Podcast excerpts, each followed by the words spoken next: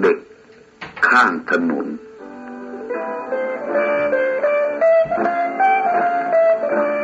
จากหนังสือ ชุด กฎแห่งกรรมทำดีได้ดีทำชั่วได้ชั่ว ของทอเรียนพิบูลขอเริ่มต้นเรื่องดังนี้ คืนวันหนึ่ง มื่อพศ 2504 ข้าพเจ้า ข้าพเจ้าในที่นี้หมายถึงเจ้าของเรื่องนะครับ หมายถึงเจ้าของเรื่อง ข้าพเจ้าได้ไปในงานศพภรรยาของเพื่อนที่คุ้นเคยรักใคร่นับถือกันมาก คืนนั้นมีสวดพระพิธรรมหน้าศพ เจ้าภาพได้ตั้งศพไว้ที่บ้าน ข้าพเจ้าไปถึงก่อนที่พระสงฆ์จะมาสวดพระพิธรรม หลังจากนำดอกไม้สด และธูปเทียนเข้าไปทำความเคารพสดเข้าไปทำความเคารพสดตามประเพณีแล้ว ก็ออกมานั่งสนทนากับเจ้าภาพและเพื่อนๆ ส่วนมากเป็นผู้ที่คุ้นเคยกันมาก่อน ที่ชานบ้าน ซึ่งเจ้าภาพจัดเก้าอี้ไว้สำหรับแขก จากนั้นแขกซึ่งจะมาเยี่ยมศพ และมาฟังสวดพระพิธรรม ต่างก็แต่งกายไว้ทุกข์ค่อยทยอยกันเข้ามาในบ้าน ทั้งชายและหญิง บ้างก็มีพวงรีด บ้างก็มีช่อดอกไม้สด บางท่านก็มีพวงมาลัยมาด้วย เพื่อนข้าพเจ้าผู้เป็นเจ้าภาพ กุรีกุจอออกไปต้อนรับ และนำไปยังห้องตั้งศพ พื่อทำความเคารพข้าพเจ้ากำลังนั่งคุยกับเพื่อนสามสี่คนด้วยเรื่องชีวิตเก่าๆ พอดีเห็นเจ้าภาพนำชายผู้หนึ่ง อายุล่วงเข้าปัจฉิมวัยแล้ว แต่ก็ยังแข็งแรงท่าทางสง่าแสดงว่าเป็นผู้มีใจดีเดินเข้ามา ข้าพเจ้าได้ยินแต่หางเสียงเจ้าภาพแต่กลายบอกว่าโน่นโน่นโน่นเดี๋ยวเดี๋ยวผมจะแนะนำให้ข้าพเจ้าก็มองดูด้วยความสงสัย ไม่ช้า เจ้าภาพก็ได้นำชายผู้นั้นเดินเข้ามาที่ข้าพเจ้านั่งอยู่ และแนะนำขึ้นว่าเออท่านผู้นี้อยากพบอยากรู้จัก เพราะสนใจในหนังสือกฎแห่งกรรม ข้าพเจ้าก็กล่าวขอบคุณท่านผู้นั้น เจ้าภาพได้แนะนำให้รู้จักกันทั่ว และเชิญให้ท่านผู้นั้นนั่ง ร่วมวงสนทนากับข้าพเจ้าและเพื่อนๆถึงเรื่องต่างๆ รู้สึกว่าเราเข้าใจและสนิทสนมกันอย่างรวดเร็ว หลังจากได้สนทนากันนานพอสมควร ท่านผู้นั้นก็เอ่ยขึ้นว่า เออผมมีเรื่องแปลกและเป็นคติอยู่เรื่องหนึ่ง แทบไม่น่าเชื่อ แต่ผมได้ประสบด้วยตนเอง จึงอยากจะพบคุณ หมายถึงอยากจะพบคุณทอเรียนพิบูลเพื่อเล่าเรื่องนี้ให้คุณฟัง ครั้งแรก ผมตั้งใจจดบันทึก แล้วส่งไปให้คุณ แต่พอเริ่มลงมือเขียน ก็ไม่รู้จะเริ่มต้นยังไงบังเอิญได้มาพบคุณในงานนี้ผมดีใจมาก เพราะผมจะได้มีโอกาสถ่ายทอดเรื่องนี้ให้คุณไป เพราะมันอัดอยู่กับผมมานานแล้ว ตั้งแต่ได้อ่านหนังสือของคุณ ผมจึงคิดได้ว่าเรื่องของผม ถ้าไม่มอบให้คุณ มันจะไม่เกิดประโยชน์อะไรขึ้นมาเลย ความจริงเรื่องนี้มันเกิดขึ้นมาแล้ว มันเกิดขึ้นมานานแล้ว คือวันหนึ่ง ผมไปหาเพื่อนที่บางลำพูประตูใหม่ ด้วยธุระบางอย่าง ขากลับเดินมาทางสะพานผ่านฟ้า พอขึ้นสะพานก็ได้พบเด็กชาย ขายสลากกินแบ่งของรัฐบาลกำลังชูสลากร้องขายว่าเหลือใบเดียวครับ ใบเดียว ใบเดียวหลือใบเดียวครับ ผมเห็นเด็กคนนั้นก็นึกขึ้นมาได้ว่า ตอนจวนสว่างคืนนั้น ผมเกิดฝัน คือผมฝันว่าผมได้พบพระสงฆ์องค์หนึ่งกำลังเดินไปในที่แห่งหนึ่ง พระสงฆ์องค์นั้นครองจีวรเรียบร้อย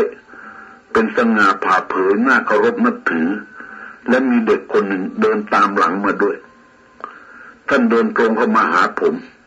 ในความฝันนั้น ผมยกมือขึ้นทำความเคารพ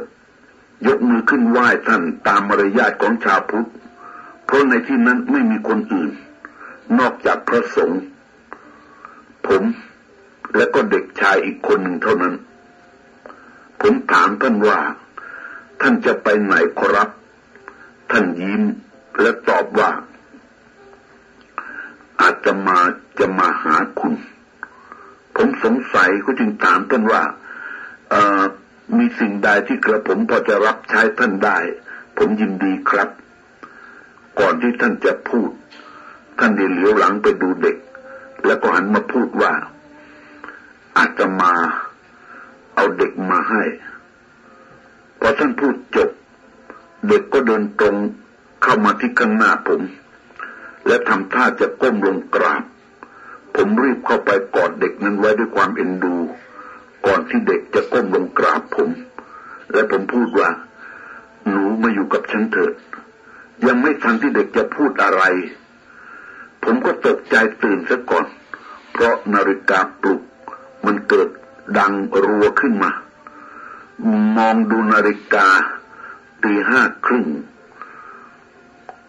ผมตื่นขึ้น ก็คิดว่าเป็นความฝันที่แปลกประหลาดมาก เป็นความฝันสั้นๆ ที่จำได้ติดหูติดตา ถ้าหากผมมีภรรยา ไม่ต้องสงสัยว่าความฝันนี้ มันจะต้องมีความหมายว่าผมจะต้องได้บุตรเป็นชายแน่ๆแต่ภรรยาของผมได้ถึงแก่กรรมไปนานแล้ว และผมก็ได้รับสัญญากับเธอ ก่อนที่เธอจะหมดลม ด้วยความรัก และด้วยความสงสารในความเป็นห่วงของเธอ กลัวว่าทรัพย์สินที่ตกทอดมาถึงผม จะถูกภรรยาใหม่ผลาน ผมจึงรับปากกับเธอว่า ผมจะไม่มีภรรยาใหม่อีกเลยในชาตินี้ เพื่อเธอจะได้หมดความเป็นห่วง ฉะนั้นการที่จะได้บุตรชายตามความฝัน ก็เป็นว่าหมดหวัง เพราะผมไม่มีภรรยาแล้ว เป็นอันว่าไม่ต้องคิดอีกต่อไป แต่มาบัดนี้ คือพอที่ผมเห็นเด็ก เด็กร้องขายสลากกินแบ่งนั่นผมจึงนึกขึ้นมาได้ ผมจึงตกลงใจซื้อสลากกินแบ่งใบนั้น แล้วเขียนไว้ในต้นขั้วว่าเด็กให้ลาบเมื่อผมฉีกฉลากออกจากต้นขั้วแล้วก็หยิบเงิน ส่งให้กับเด็กคนขาย เมื่อเด็กคนนั้นรับเงินแล้วก็พูดว่า ขอให้คุณโชคดีนะครับ ผม ผมนึกเอ็นดูแกขึ้นมาทันที ผมจึงพูดว่า เออถ้าฉันถูก ฉันจะให้รางวัลเธอ แต่ฉันจะพบเธอได้ที่ไหนล่ะ เด็กคนนั้นยิ้มแล้วก็ตอบว่า ผมอยู่แถวบางลำพู และสะพานผ่านฟ้านี่แหละครับ นั่นเป็นเหตุการณ์ที่ผมพบกับเด็กคนนั้น เด็กขายรถตอรี่คนนั้น และต่อจากนั้นผมก็ไม่ได้สนใจอีกเลยเพราะตามปกตินานๆผมจึงจะซื้อสลากกินแบ่งรัฐบาลสักครั้งหนึ่งและบางครั้งเมื่อสลากออกแล้ว ผมก็ลืมตรวจไปเลยก็มีทิ้งไว้ตั้งสองเดือนถึงได้ตรวจ แต่ก็ไม่เคยถูกเลย ครั้งนั้นในวันออกสลากผมได้ยินข้างบ้านเขาเปิดวิทยุฟัง ผลของการออกสลากผู้อ่านประกาศตัวเลขเสร็จ แล้วก็ประกาศชื่อผู้ถูกรางวัลบังเอิญผมได้ยินแต่ชื่อผู้ถูกรางวัลคือที่เขียนเอาไว้ในต้นขั้วนะว่าเด็กให้ลาบผมก็เกิดดีใจขึ้นมา แต่เลขที่ออกมานั้น ผมไม่ได้สนใจฟังแต่แรก จึงไม่ทราบว่าจะตรงกันกับหมายเลขฉบับของผมนี่หรือเปล่า เกรงว่าต้นขั้วอาจจะไปพ้องกันกับใครเข้าก็ได้ เพราะไม่ได้ลงชื่อจริง ต่อมาเมื่อได้ตรวจสอบกับหนังสือพิมพ์อีกครั้งหนึ่ง จึงได้แน่ใจว่า ถูกรางวัลที่สามในงวดนั้น ผมรู้สึกตื่นเต้นและดีใจมาก เพรายังไม่เคยถูกลอตเตอรี่มาก่อนเลย เวลานั้นการออกสลากเนี่ย ยังทำกันที่สารกลาง ข้างกระทรวงมหาดไทย และเดือนหนึ่งก็ออกสลากเพียงสามครั้ง หลังจากได้รับเงินรางวัลตามสลากที่ถูกต้องแล้ว ผมก็เที่ยวตามหาเด็ก ขายสลากกินแบ่งคนนั้น ซึ่งผมได้สัญญาไว้ว่าจะให้รางวัลแก แต่ผมก็ยังสงสัยว่า ผมจะจำเขาหน้าเด็กคนนั้นได้แม่นยำหรือไม่ คิดว่าหากได้เห็นหน้าอีกครั้งหนึ่งคงจะจำได้นะเดินหาแถวบางลำพูและสะพานผ่านฟ้า หลายครั้งหลายเที่ยวก็ไม่พบเด็กคนนั้นเลย ต่อมาอีกสองวัน ผมได้ไปหาอีก แต่ก็คงไม่พบเด็กนั้นอีกตามเคย วันหลังนี้ผมได้ตั้งใจไว้ว่าจะไปเที่ยวค้นหาทางเขาดินบ้างหลังจากเมื่อหาทางบางลำพู และทางผ่านฟ้าไม่พบแล้ว ผมคิดจะไปทางเขาดิน ผมจึงเดินไปทางลานพระบรมรูปทรงม้า หน้าพระที่นั่งอนันตสมาคม พอถึงสี่แยก มุมขวา ที่จะเข้าสวนสัตว์เขาดินวนา ก็ได้พบเด็กชายอายุประมาณคงไม่เกินสิบขวบ ยืนร้องไห้ยกมือขึ้นเช็ดน้ำตาที่ไหลออกมา ห่างออกไปมีเด็กชายอายุประมาณสิบสองสิบสามขวบ ใช้เท้าเขี่ยกระติกน้ำที่กลิ้งอยู่ตรงหน้าไปมา เสียงที่พูดอะไรกันอยู่แต่ผมผมอยู่ห่าง ฟังไม่ถนัด เมื่อเข้าไปใกล้จึงได้ยินแต่เสียงของเด็กที่เล็กกว่าที่ร้องไห้นะ่ะ พูดว่าถือว่าโตกว่าชอบรังแกเด็ก และยังไม่พอ ยังเตะกระติกหวานเย็นเขาแตกอีกด้วย แล้วแกก็ส่งเสียงร้องไห้ ห่างออกไปนั้นมีกรรมกรสองสาคน ที่ทำความสะอาด สถานที่แถวนั้นหยุดมองดู เพราะเสียงร้องไห้ของเด็ก ผมจึงเดินเข้าไปดูแล้วก็ถามว่า เกิดเรื่องอะไรขึ้น หนูจึงได้ร้องไห้เสียอกเสียใจอย่างนี้ เด็กคนนั้นร้องไห้พลางบอกว่า เขารังแกผมครับ เขาถือว่าเขาตัวโตกว่า สิ่งที่ทำให้เกิดความเอ็นดูในเด็กคนนั้น ก็เพราะแม้แต่จะโกรธแค้นกับร้องไห้ แต่แกก็ไม่ได้กล่าวคำหยาบออกมาจากปากแกเลย ซึ่งผิดกับเด็กบางคนเป็นอย่างมาก ถ้าโกรธ โกรธจนถึงกับร้องไห้ แล้วก็มักจะใช้วาจาหยาบด่าออกมา เพื่อให้หายเจ็บหายแค้น ผมจึงถามว่าใครทำกระติกหนูแตกละ่ะ เด็ก คนนั้นชี้มือไปทางเด็กคนที่โตกว่า ซึ่งกำลังเดินออกจากที่นั่นไปด้วยท่าทางหยิ่งยโสตามนิสัยของคนพาล แล้วแกก็พูดว่าเขาถือว่าตัวโตกว่ารังแกผมยังไม่พอ ยังเตะกระติกน้ำแข็งใส่หวานเย็นของผมแตก แล้วก็เอาตีนเขี่ยเล่น ผมจึงแค้นใจเสียใจ เพราะผมไม่รู้จะไปพูดกับเจ้าของกระติกหวานเย็นเขาว่าอย่างไงดี เขาเคยชมว่าผมเป็นคนดี ไม่เกเร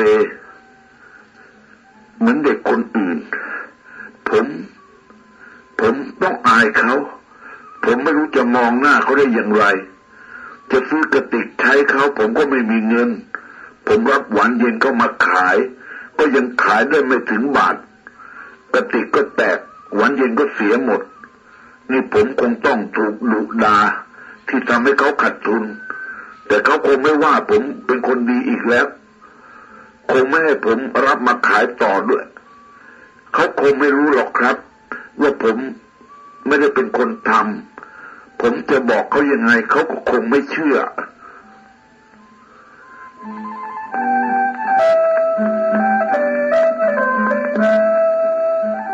เด็กน้อยคนนั้น พูดแล้วก็สะอึกสะอื้นผมได้ยินเด็กพูดอย่างนั้นก็ให้นึกสงสาร เพราะแกพูดอย่างซื่อๆของแก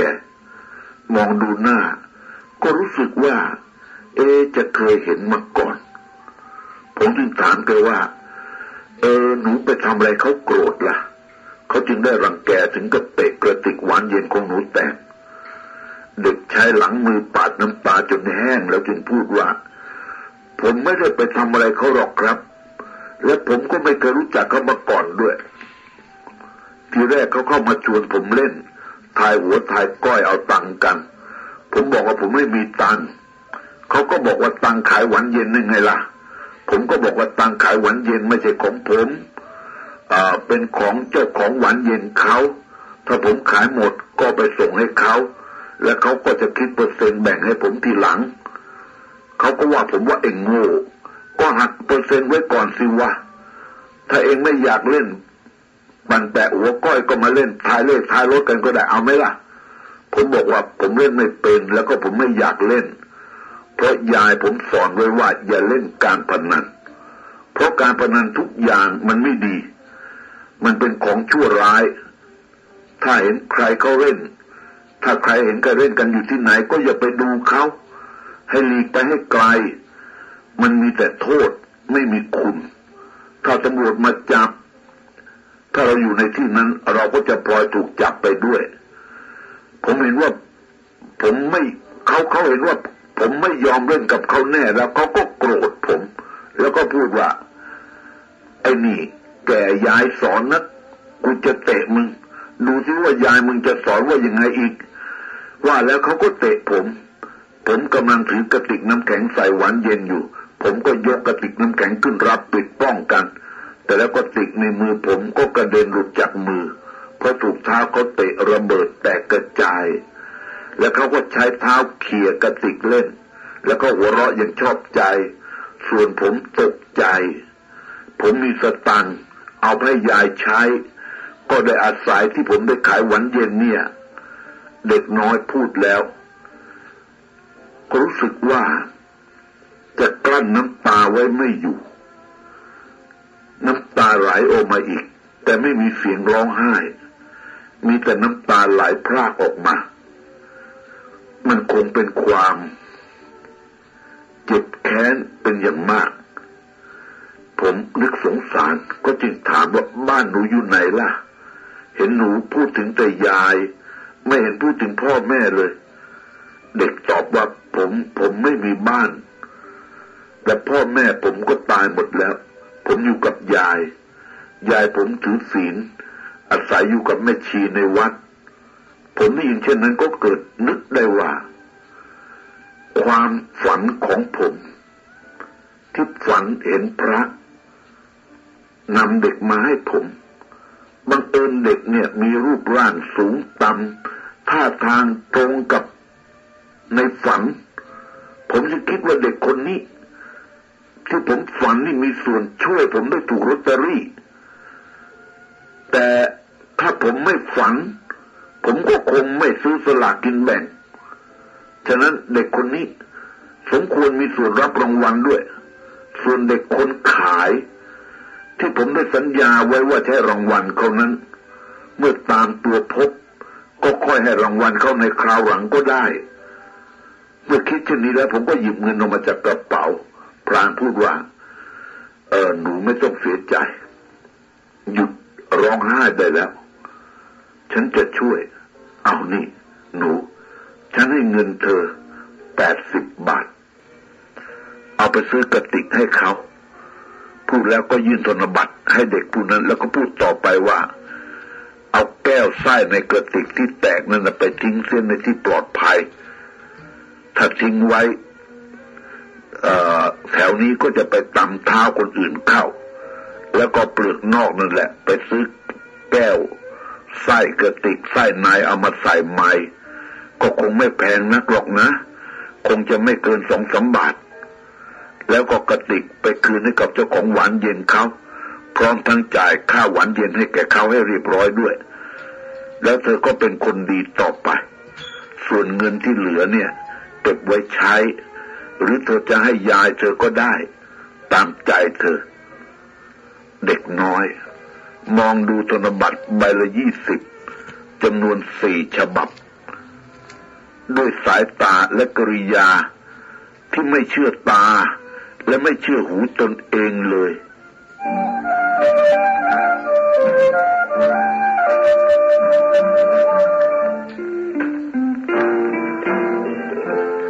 แล้ว เด็กน้อยคนนั้นก็ยื่นมือออกมารับธนบัตรจำนวนแปดสิบบาทนั้นยังงงงงเพราะไม่เคยนึกเคยฝันมาก่อนเลยว่าจะได้รับจะได้เงินมากเช่นนี้ก็หยิบธนบัตรขึ้นไปดูแล้วก็รูปคลำพอได้สติดวงตาเขาก็แจ่มใสขึ้นแกยิ้ม แล้วก็ยกมือขึ้นไหว้ผม แล้วก็ร้องว่า โอ้ นี่ผมได้เงินแปดสิบบาทจริงๆเลยครับ แทบไม่น่าเชื่อเลย ท่านทำไมถึงได้ผมมากเช่นนี้ตั้งแต่เกิดมาผมยังไม่เคยมีเงินถึงแปดสิบบาทเลยครับแกมองดูธนบัตรที่กำไว้ในมือ แล้วก็พูดกับตัวเองว่า ยาย ยายเราคงจะดีใจมาก เมื่อรู้ว่าเราได้เงินตั้งแปดสิบบาท ผมเอง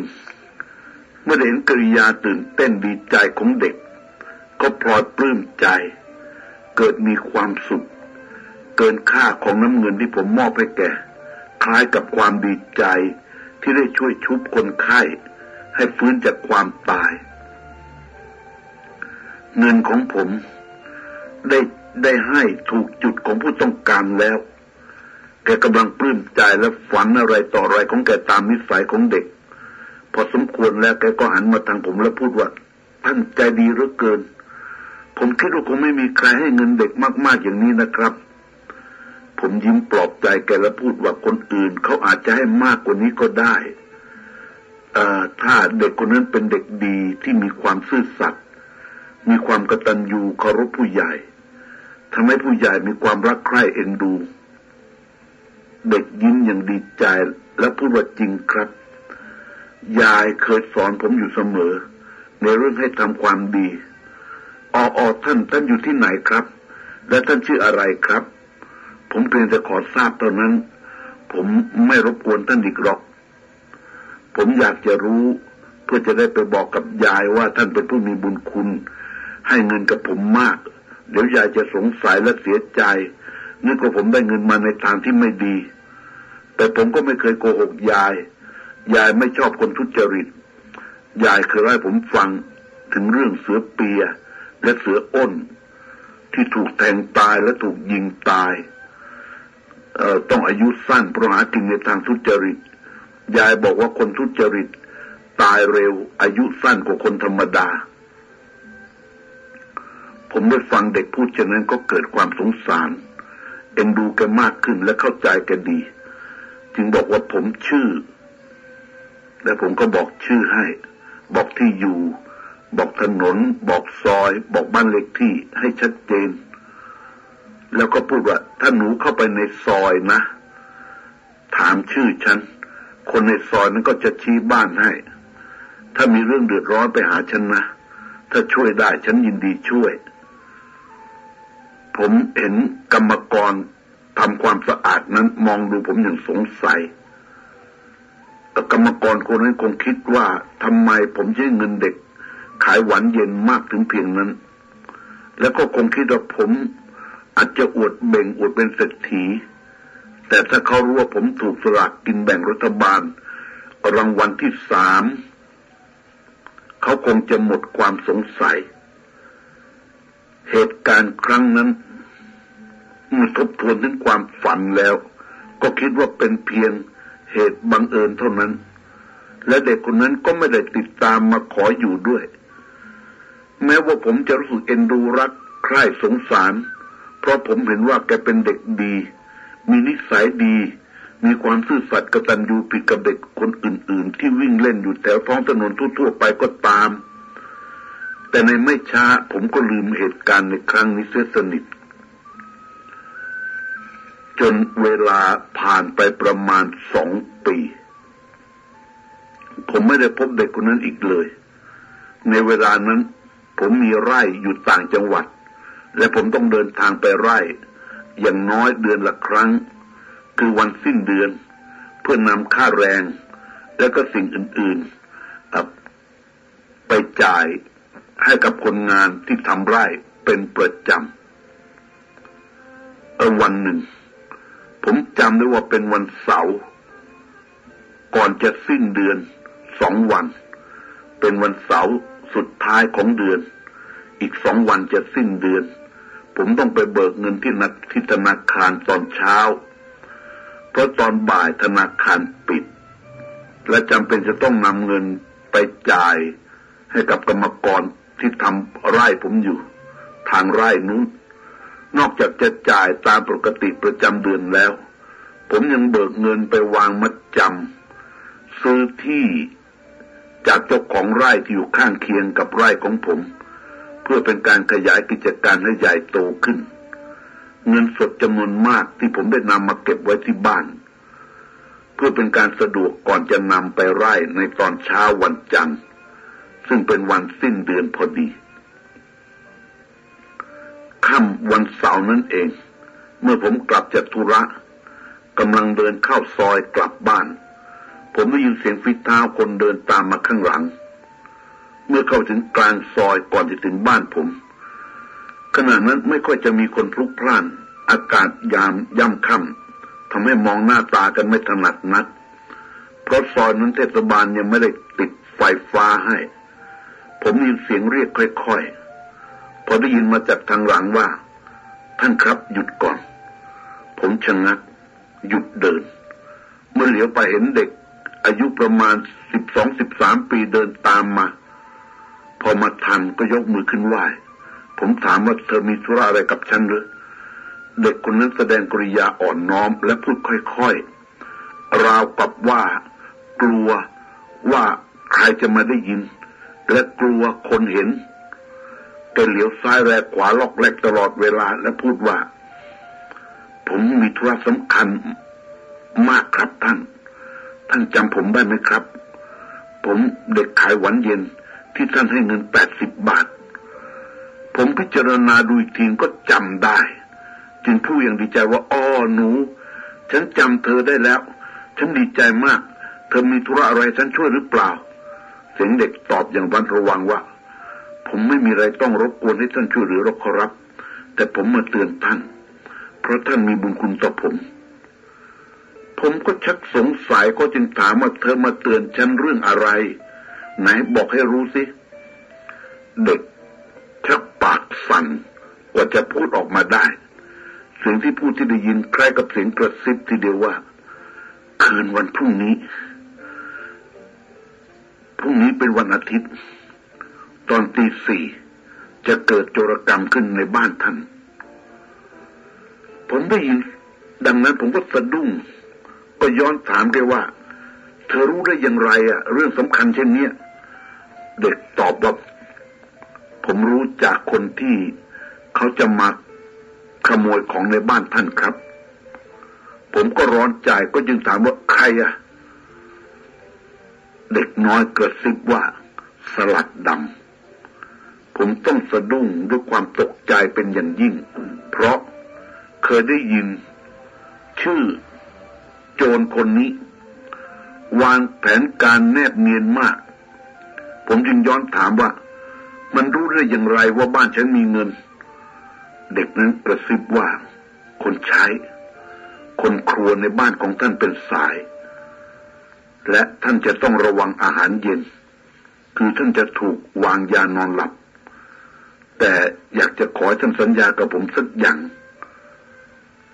ผมก็ถามว่าเธอต้องการ ให้ฉันสัญญาอะไรกับเธอ เธอต้องการเงินเหรอเด็กรุ่นหน้าเศร้าลงทีเดียวแล้วว่าเปล่าครับ ผม ผมไม่ต้องการเงิน เพศผมอยากขอร้องท่านว่ากรุณา อย่าทำอันตรายแก่สลัดดำเพราะผมเป็นหนี้บุญคุณเขาแค่นี้ครับ ตกลงนะครับท่าน ผม ผมนึก นึกติเตียนตัวเอง ที่ตีราคาของเด็กคนนี้ ต่ำเกินไป จึงหลุดปากพูดออกไปเช่นนั้น บัดนี้เมื่อได้ยินได้ทราบความต้องการของเด็กแน่นอน แล้วก็จึงรีบรับปากว่าตกลง ฉันจะพยายาม เพื่อเห็นแก่เธอ เด็กหนุ่มดีใจและตอบว่าขอบคุณท่านมาก ผมต้องรีบไปละครับ ถ้าเขารู้ครับผมต้องตายแน่ พูดแล้วแกก็รีบเดินจากไปทันที ผมจึงบอกว่า แล้วเธอต้องกลับมาหาฉันอีกนะ แต่เด็กเดินออกไปไกล ไกลเกินกว่าที่จะได้ยินคำพูดของผมเสียแล้ว สังเกตดูแกกลัวภัย หวาดระแวงคอยระวังตัวอยู่เสมอ คืนนั้น ผมยิ่งนึกก็ยิ่งเห็นจริงว่าผมเบิกเงินจากธนาคารมา ไม่มีใครรู้ ก็นอกจากคนในบ้านนี่เท่านั้น ในบ้านก็มีคุณป้าของผม เป็นผู้ดูแลจัดการในบ้าน นอกนั้นก็มีพวกบ้านไร่ ร่างกายแข็งแรง ซึ่งจะเดินทางมาแจ้งถึงการตกลงซื้อขายไร่ ข้างเคียง และจะเดินทางกลับไปพร้อมกับผมในวันจันทร์ ก็พวกบ้านไร่ผู้นี้ก็เป็นผู้มีความซื่อตรงรักใคร่ผมดี แต่คนรับใช้และแม่ครัว ผู้หญิงสองคนนี้เพิ่งมาอยู่ใหม่ยังไม่ถึงสามเดือน และบัดนี้ก็รู้แน่ชัดแล้ว เพราะสองคนนี้เองผลัดกันออกนอกบ้านคราวระนานานคงจะนำข่าวการเบิกเงินซื้อไร่ของผม ไปบอกแก่พวกสลัดดำยังไม่ต้องสงสัย นึกแล้วให้รู้สึกใจเต้น เพราะผมยังไม่เคยรับเหตุการณ์เช่นนี้มาก่อนเลย แต่ก็เป็นบุญกุศลอยู่ ที่ได้รู้ร่วงหน้าซะก่อนเช่นนี้ นี่ก็เป็นความดีของผม ที่ได้ให้เงินแก่เด็ก ขายหวานเย็น เมื่อครั้งกระนั้น และได้เกิดผลสนองขึ้นอย่างนี้ ยิ่งคิดผมก็ยิ่งเป็นห่วงเด็กคนนั้นมากขึ้น การที่แกฝ่าอันตรายมาบอกผม ถ้าหากพวกโจรมันรู้เข้า แกก็คงได้รับอันตราย ถึงคอขาดบาดตายเป็นแน่ ผมคิดแล้วก็ไม่สบายใจเลย ต่อมา เมื่อถึงเวลาตามกำหนดที่พวกโจรนัดหมายไว้ พวกโจรก็มาตามกำหนด แต่ได้ถูกผู้รักษากฎหมายซ้อนกล ก็จึงจับได้หมดทุกคน โดยไม่มีการต่อสู้เกิดขึ้น เพราะเจ้าหน้าที่รู้ตัวอยู่ก่อนแล้ว ไม่ช้า พวกเราร้ายก็ได้รับโทษตามความผิด ที่ตนได้ทำไว้ มากน้อยทั่วกันทุกคน แต่การรับสารภาพย่อมได้รับความปราณีเป็นธรรมดา หลังจากนั้นผมก็เฝ้าคอยเด็กคนนั้น เข้าใจว่าแกคงจะมาหาผม แต่ก็ไม่ได้พบอีกเลย คราวนี้ผมมีความร้อนใจ เกิดมีความเอ็นดูสงสารแกขึ้นมา เห็นจะเป็นเพราะแกสร้างความดี โดยป้องกันทรัพย์สินของผม ให้พ้นจากโจรภัย เป็นความดีเด่นประจักษ์ในความกตัญญูของแกเป็นอย่างยิ่ง สิ่งนี้ได้เกิดชักจูงจิตใจผมให้เกิดความรักใคร่ เกิดความสงสารนั้นแท้จริง ซึ่งผมจะลืมไม่ได้ อีกอย่างหนึ่ง การที่แกช่วย ป้องกันทรัพย์สินให้กับผมในคราวนี้ ก็เห็นได้ชัดว่าแกไม่ได้หวังสินจ้างรางวัล สิ่งตอบแทนใด ๆ เลยแม้แต่น้อย หากตัวเป็นเพราะแรงกระตันอยู่ถ้าแกหวังสินจ้างรางวัลแล้ว แกก็คงจะรีบ กลับมาหาผมอีกทันที ผมได้พยายามให้คนอื่นไปสืบหา อยากจะพบแก อยากจะนำตัวแกมาเลี้ยงดูต่อไปเพื่อเป็นการตอบแทนคุณความดี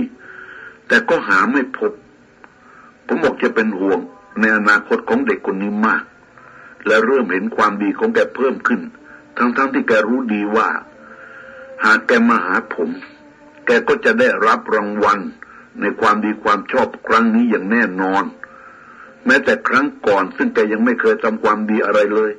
แต่ผมยังมอบเงินให้แกตั้งแปดสิบบาทแกย่อมจะเข้าใจดี นี่แหละเป็นจุดที่ทำให้ผมเพิ่มความรัก ความสงสารแกมากขึ้น ต่อมาผมคิดว่า ถ้าเราได้อาศัยเจ้าของท้องที่ช่วยสืบหาคงจะได้ผล ผมจึงขอร้องให้เพื่อน ผู้เป็นนายตำรวจ ได้ช่วยจัดการสืบหาให้ เพื่อนผู้นั้นก็กล่าวเป็นคติว่า คุณคิดอุปการะ เด็กข้างถนนอย่างนี้ เป็นบุญกุศลที่ได้ช่วยสังคม ให้หมด คนประพฤติชั่วไปได้อีกคนหนึ่งทำให้ตำรวจ หนักแรงน้อยลง ผมจึงบอกว่าเด็กคนนี้เป็นเด็กดีอยู่แล้ว เพราะได้รับการอบรมจากผู้เป็นยายแกรู้ดีรู้ชั่ว รู้จักบุญคุณ เป็นเด็กมีความกตัญญูเพื่อนในตำรวจนั้นหัวเราะและพูดว่าผมเชื่อ เท่าที่แกทำนั้นก็แสดงว่าแกเป็นเด็กดี เด็กที่อยู่ในสภาพเช่นนี้ หาเด็กดีไม่ได้ง่ายๆหรอก แต่สิ่งแวดล้อมนี่สิครับ ความขับแค้น ความทุกข์ยากความลำบากความจำเป็น บีบบังคับ อาจจะเปลี่ยนแปลงจิตใจของแกให้เป็นโจรไปได้ คราวนี้แหละ จะเพิ่มความยุ่งยากลำบากให้แกสังคมมาก และยุ่งยากในการปราบปรามด้วย จึงเป็นหน้าที่ของผม จะต้องช่วยคุณหาเด็ก เป็นการป้องกันอาชญากรไปในตัวด้วย ได้ทั้งงานราชการและส่วนตัว ผมจึงมีความยินดีและเต็มใจ จะสืบหานำเด็กคนนี้มาให้คุณให้จนได้ เพื่อนในตำรวจ รับคำด้วยความยินดีเช่นนั้น ต่อมาไม่นานนะด้วยความ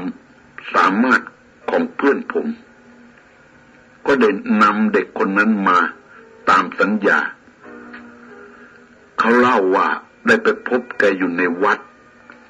อยู่กับท่านสมภารผมไม่ทราบว่าจะพูดอะไรดีจึงสมกับความดีใจครั้งนี้ เหมือนผมได้ลาบันประเสริฐ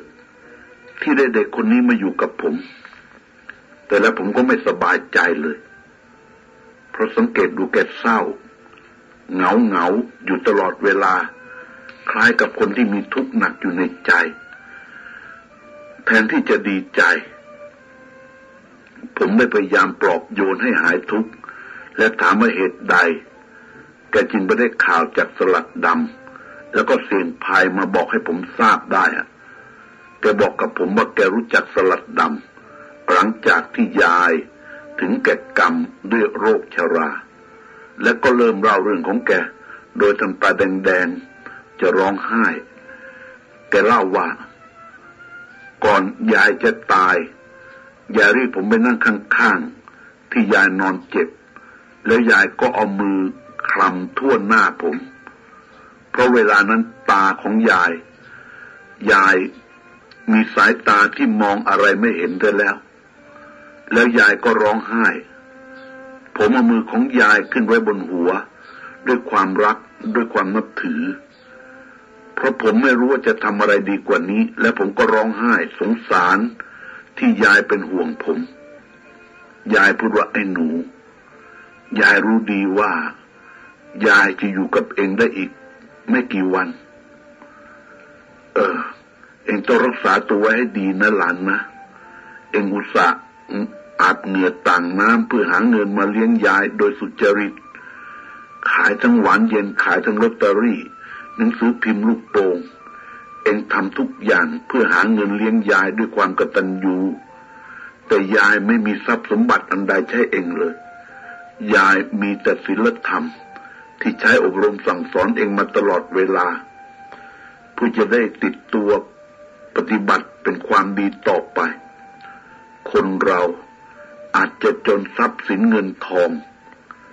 แต่อย่าให้จนศีลธรรม และความดีมีความกตัญญูรู้คุณ อย่าเป็นคนเนรคุณคน จะมีความเจริญแก่ตัวเองต่อไป ถ้าเองได้ปฏิบัติตนเป็นคนดี มีศีลมีธรรม ความดีก็จะทำให้จิตใจเราสูงขึ้น และจะมีความสบายใจ ผิดกับความชั่ว ความชั่วมันจะทำให้จิตใจเรา ต่ำเลวและเสื่อมลงที่สุด แล้วก็ต้องอยู่ในความทุกข์ จงจำคำของยายไว้ ก่อนที่ยายจะจากไป เอ่อ ก่อนนี้ยายเป็นห่วงเองมาก นอนตาไม่หลับ คิดว่าถ้ายายตายแล้วเองจะลำบาก จึงฝากท่านสมภารที่ช่วยดูแลสั่งสอนเองต่อไป เองก็โตขึ้นทุกวันเกรงจะเสียคน เพราะไม่มีคนคอยตักเตือนสั่งสอน เมื่อวันก่อนท่านสมภารมาเยี่ยมยาย ท่านก็รับปาก ว่าจะช่วยดูแลเองต่อจากยาย แล้วท่านก็ได้ขอเอาดวง วันเดือนปีเกิดของเองไปดู แต่ท่านก็กลับมาบอกยายว่า ไม่ต้องเป็นห่วงไอ้หนูมันหรอกโยม อาจจะมาตรวจดูดวงชะตามันแล้ว ดวงชะตาของมันนะว่าจะมีคนอุ้มชูอุปถัมภ์ให้มันมีความสุขแน่ ไอ้นี่ตกน้ำไม่ไหลตกไฟไม่ไหม้นะชะตามันดี ทีแรกก็ลำบากบ้าง แต่ต่อไปก็จะสบายตำราของอาตมาไม่เคยผิดยายรู้ว่าท่านสมภารทายแม่นยำมาก ไม่เคยพลาด นี่แหละไอ้หนูยายจะบอกว่ายายหมดห่วงแล้ว ถึงยายจะตายก็ตายตาหลับ แ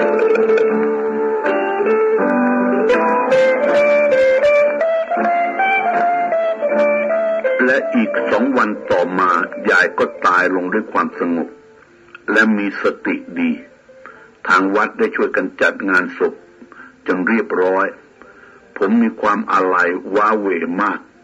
เพราะเรามีกันสองคนยายหลาน หอบหิ้วไปไหนมาไหนด้วยกันตั้งแต่ผมยังเล็กๆพอจำความได้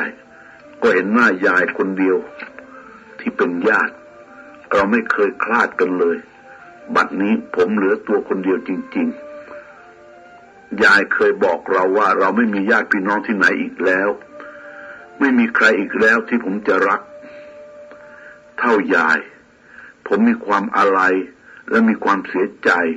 คิดถึงยายมาก จนทนอยู่ในวัดไม่ได้ ผมจึงไปหาท่านสมภาร บอกท่านสมภารผมจะลาไปทำงาน เพราะผมติดต่องานเอาไว้แล้ว ท่านสมภารท่านเป็นคนใจดี ท่านจึงแนะนำว่า ไปทำงานให้คลายความเสียใจคิดถึงยายสักพักหนึ่งก็ดี ก็ดีเหมือนกัน จะได้ไปพบกับคนที่เขาจูประทับคำจูเองแต่ชาติก่อนเออจะได้สบายเสียที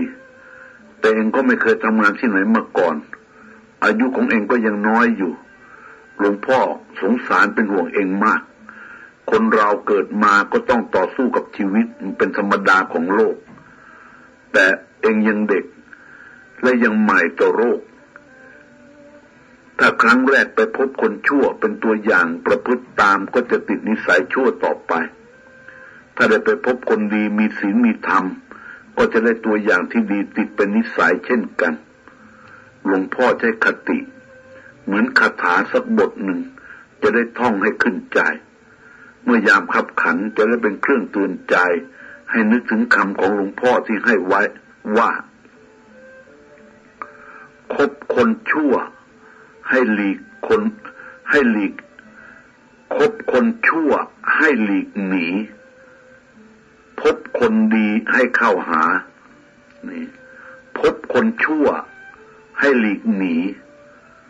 พบคนดีให้เข้าหา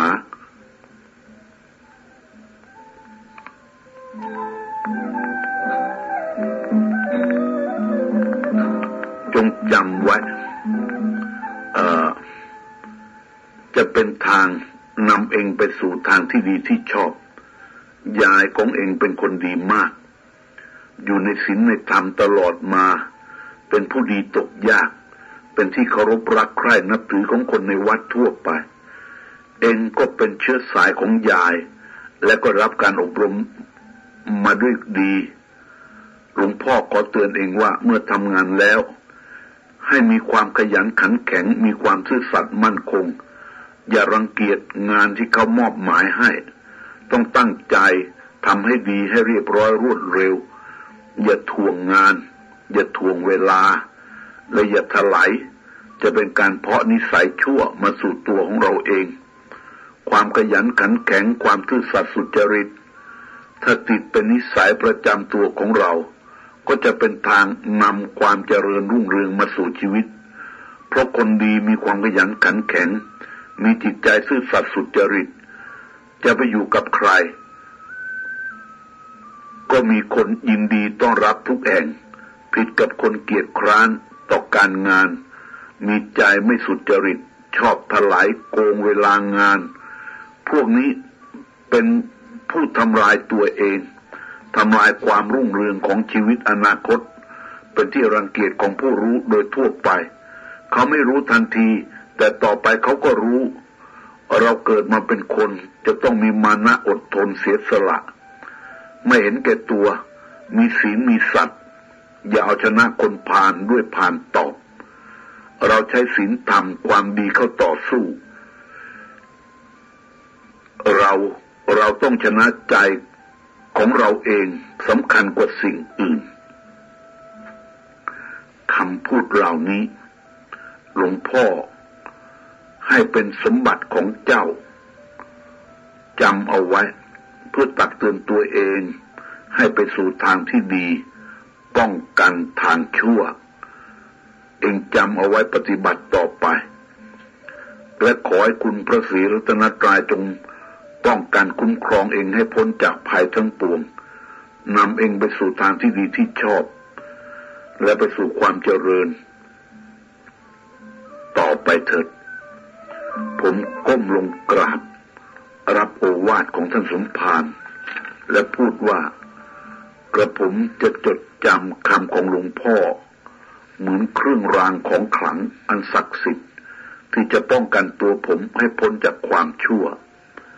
ท่านสมภารหัวเราะชอบใจแล้วพูดว่าเออเจ้าหนู เจ้านี่ฉลาดเกินตัว หาเด็กอายุเท่านี้จะพูดได้อย่างนี้ อันได้ยากนะเห็นจะเป็นเพราะยายของเองฝึกฝนอบรมเองมาก่อน เองจึงเข้าใจอะไรได้รวดเร็ว ถ้าเองไปอยู่ที่ไหนไม่สบายก็กลับมาอยู่วัด ถ้าเจ้าดีทางศาสนา อยากบวชหลวงพ่อจะบวชให้ ถ้าได้เราเรียนฝึกฝนศึกษาดี คงจะได้มหาปรริญญาแน่ๆนี่มันก็แล้วแต่บุญกุศลนะ แต่ดวงของเองไม่บอกเลยว่าเจ้าดีทางศาสนา เมื่อผมลาท่านสมภารออกจากวัด ก็มาได้งานทำที่ร้านขายอาหารแห่งหนึ่ง กินอยู่หลับนอนกับเขาเสร็จ ผมมีหน้าที่ทำความสะอาดล้างถ้วยชาม ได้กินอิ่ม นอนหลับ สมกับสภาพของลูกจ้างทั่วไป ผมเข้าไปทำงานได้สี่ห้าเดือน เจ้าของร้านก็รู้สึกเอ็นดูสงสารผมมากกว่าคนที่อยู่มาก่อน แต่ชะตาของผมมันมักจะพบกับคนพาล แม้ว่าผมจะทำงานต่ำๆก็ยังมีคนคอยอิจฉาริษยา พวกคนทำงานด้วยกันคอยแกล้งพูดเฉดสี หาเรื่องรังแก หาว่าผมทำงานขยันเพื่อประจบเจ้าของร้าน หาว่าผมทำงานเอาหน้าทำข้ามหน้าข้ามตาพวกเขาเพราะผมทำงานเรียบร้อยเสร็จเร็วกว่าเขาในงานอย่างเดียวกัน ฉะนั้นเขาจึงพากันโกรธแค้น คอยกีดกันหาเรื่องกับผมอยู่ตลอดมา แต่ผมก็อดคิดไม่ได้ว่าเหตุเหล่านี้ มันคงไม่เป็นต้นเหตุให้พวกเขาโกรธมากถึงกับพานหาเรื่องหรอก คิดว่าสิ่งที่ทำเขาโกรธมากก็เพราะผม ได้รู้เห็นว่าพวกนี้ ชอบยักยอกเงินที่ขายอาหารได้ เอาไปแบ่งกัน แต่เมื่อผมรู้เห็น เขาก็มาทำใจดีชวนผมให้ร่วมมือเป็นพวกด้วย โดยสัญญาจะแบ่งเงินให้ผมด้วยส่วนหนึ่ง แต่ผม นึกถึงยาย นึกถึงคาถาของท่านสมภารผมจึงไม่ยอมร่วมมือทำการทุจริตด้วยกับมัน พวกเขาจึงโกรธมากขู่ให้ผมออกจากงานมิฉะนั้นจะเจ็บตัว ผมเองก็ไม่สนใจในคำขู่ แล้วก็ไม่ยอมปฏิบัติตาม และผมก็ทำงานมาเป็นปกติ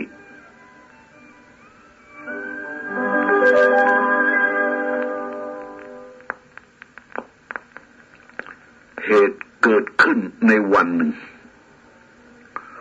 วันนั้นเป็นเวลาเช้า ผมเดินเข้าไปในซอย เพื่อจะเก็บจานชาม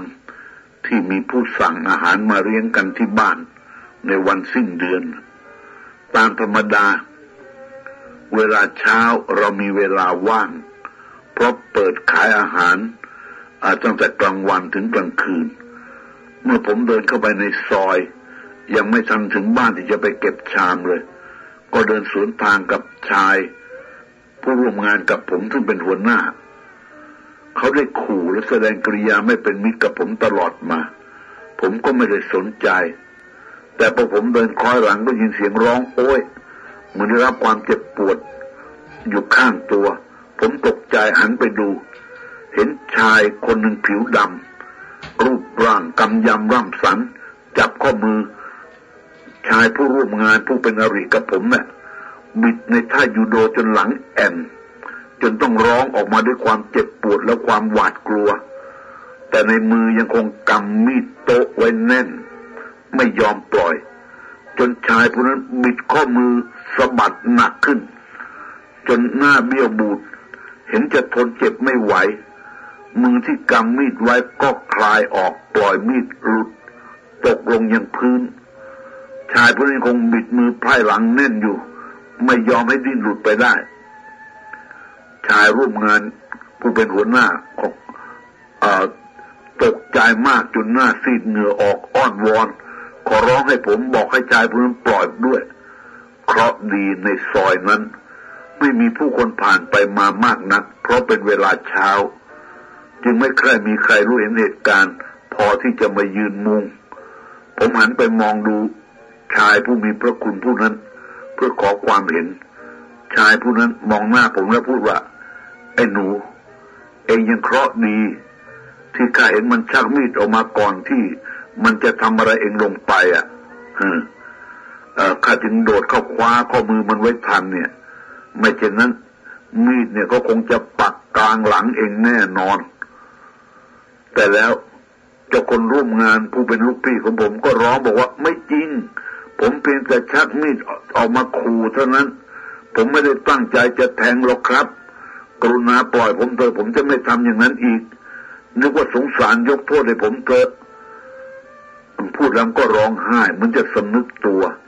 แล้วชายมันก็หันมาพูดว่า เอายังไงไอ้หนู เองรู้จักกับมันดีอยู่หรือ ผมจึงเล่าเรื่อง ชายผู้ร่วมงานคนนั้นให้กับชายแปลกหน้าได้ฟังโดยตลอด เมื่อเขาได้ทราบแล้วชายแปลกหน้าคนก็ถามผมว่าแล้วนี่จะจัดการยังไงดีไอ้นักเลงกุ้ยกุ้ยอย่างเนี้ย ผมบอกว่าผมอยากให้เขาสัญญาว่าจะไม่ทำชั่วอีก แล้วก็ปล่อยเขาไปเถอะ ชายเพิ่นก็พูดว่า เอา้าตามใจเองข้าก็ไม่ชอบไอ้คนที่ทำร้ายคนข้างหลัง ผมจึงพูดกับผู้ร่วมงานของผมคนนั้นว่า เราต้องให้สัญญาว่าจะไม่ประพฤติชั่วต่อไปอีก และการยักยอกเงินของร้านขายอาหาร ก็ขอห้ามเด็ดขาด อย่าทำอีกเป็นอันขาด ถ้าไม่เชื่อ ฉันจะบอกให้เจ้าของก็รู้เรื่อง ที่แกดักแทงฉันนี่เพราะฉันรู้ความลับที่แกยักยอกเงินแกจะรับปากกับฉันได้ไหมชายผู้ร่วมงานผู้นั้นรีบรับปากทันทีว่าได้ได้ ต่อไปผมจะไม่คิดร้ายต่อคุณ และจะไม่ทุจริตยักยอก แต่ขอจะได้บอกเรื่องนี้ให้ใครรู้เป็นนันขาด เสียงชายผู้นั้นขู่ตะคอกว่าเฮ้อแล้วมันจะมีอะไรมาประกันเราวะ พูดง่ายๆพอเอาตัวรอดเท่านั้นสิ แล้วมันก็ไม่ทำตามนะใครจะรู้ เสียงชายผู้ร่วมงาน ตอบปากคอสั่นว่า ผมผมผมสาบานให้ก็ได้ ถ้าผมผิดคำพูดที่ให้ไว้ ขอให้ผมตายไปในสามวันเจ็ดวันเถอะครับ ผมจึงบอกกับชายแปลกหน้าคนนั้นว่า ปล่อยเขาไปเถอะครับ เขาคงเข็ด แล้วก็ได้ออกปากร่อนคำสาบานไปแล้วด้วยอย่างนี้ ชายผู้นั้นมองดูหน้าผม แล้วพูดว่าไอ้หนูนี่ใจดีนะมันจะชีวิตเอง แล้วเองก็ยังไม่เอาเรื่อง แต่เองอยากปล่อยมันข้าก็ไม่ว่าอะไรข้าก็ไม่ชอบยุ่งกับตำรวจเหมือนกัน แต่ข้าจะขอสั่งสอน ให้มันรู้เสียบ้าง ว่าแล้วก็ปล่อยมือที่ควายหลัง และใช้มือขวา ตบหน้าข้างซ้ายของชายผู้ร่วมงานคนนั้นจนเซทีเดียวแล้วตวัดซ้ำว่าไปให้พ้นหน้าข้าเร็วๆประเดี๋ยวข้าเกิดกลับใจขึ้นมาเองจะเจ็บตัวมากกว่านี้ ชายผู้ร่วมงานคนนั้น ยกมือขึ้นไหวแล้วไหวอีกด้วยความกลัว พอก้มหน้าหยิบมีด ชายมันก็ใช้เท้าเหยียบเอาไว้ แล้วก็ระหว่างซ้ำไปว่า ไม่ต้องหยิบ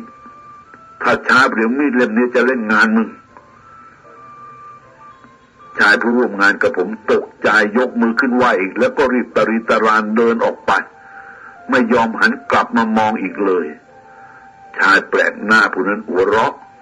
ก้มลงหยิบมีดโต๊ะขึ้นมาหักด้วยข้อมือแข็งแรงออกเป็นสองท่อน แล้วก็โยนมีดนั้นทิ้งไปในถังขยะ ซึ่งตั้งอยู่ในบริเวณนั้นเองแลวมาพูดกับผมว่าไอ้หนู เองอย่ากลับไปทำงานที่ร้านอาหารนั้นอีกเลยข้าจะเก็บชอบเองแล้วนะ ไปอยู่กับข้าข้ามีงานให้ทำดีกว่านี้ ผมมองดูชายแปลกหน้าผู้นั้นด้วยความรู้คุณ ที่เขาได้ช่วยเหลือผม จากการรอบทำร้าย ผมจึงพูดขึ้นว่า คุณใช้ผมทำงานอะไรครับ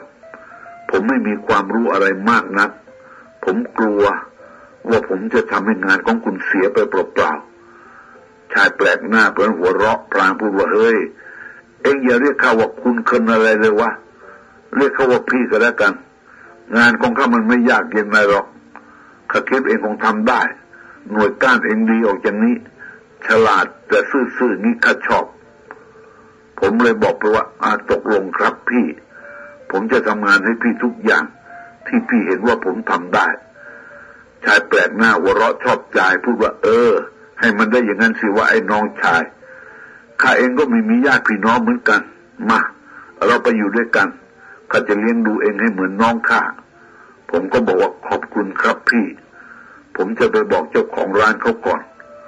ชายแปลกหน้าคนนั้นตบหลังผมเบาๆ แสดงความกรุณาและพูดว่า เองมันเป็นเด็กเรียบร้อยกว่าเด็กที่อยู่ในฐานะเดียวกันที่ข้าเคยพบมา เออ ไม่ต้องไปบอกเจ้าของร้านก็ได้นี่วะ ผมจึงว่า ขอให้ผมไปบอกเขาก่อนดีกว่าครับ เพราะยายผมเคยสอนไว้ว่า จะไปก็ให้ลา จะมาให้ไหวผมนับถือว่าเขาเป็นผู้มีบุญคุณ ที่ได้งานผมทำชายแปลกหน้าหัวเราะอย่างอารมณ์ดีแล้วก็ตอบว่า เออ ตามใจเอง ถ้าคิดว่ายายของเองนี่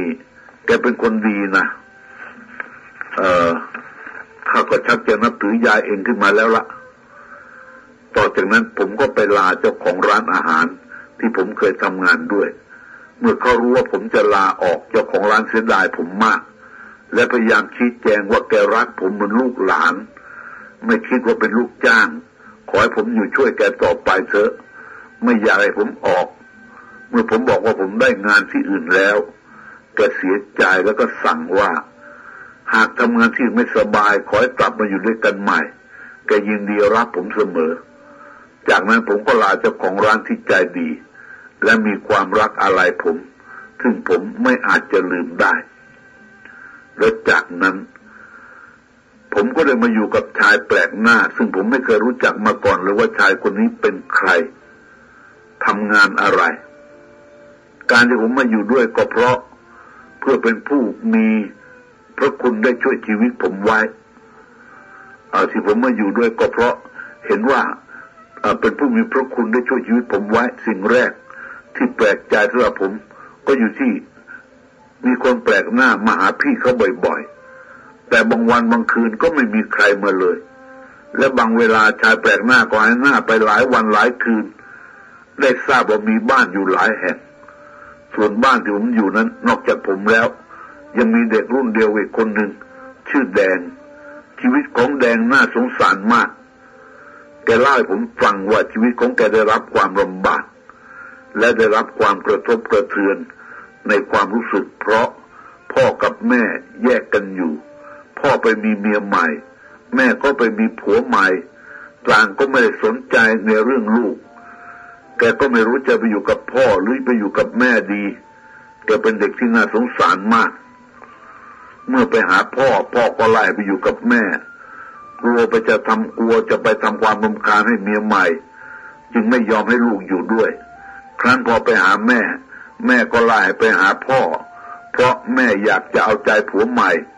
มากกว่าลูก ในที่สุดก็หมดที่พึ่งหมดความอบอุ่น ต้องพเนจรไปตามลำพัง เป็นเด็กมีกรรม ต้องอดอดอยากอยากเพราะพ่อแม่แตกแยกกันไปคนละทาง ลูกยังไม่เดียงสาต้องเป็นผู้รับบาปได้รับความกระทบกระเทือนทางจิตใจมาก หมดความสุข เหมือนเด็กรุ่นเดียวกันที่ควรจะมี เขาไม่มีที่อยู่อาศัย ต้องเที่ยวเป็นเด็กข้างถนน ไปพบเด็กจรจัดด้วยกันก็พากันไปนอนตามวัด หรือตามใต้สะพานท่าน้ำ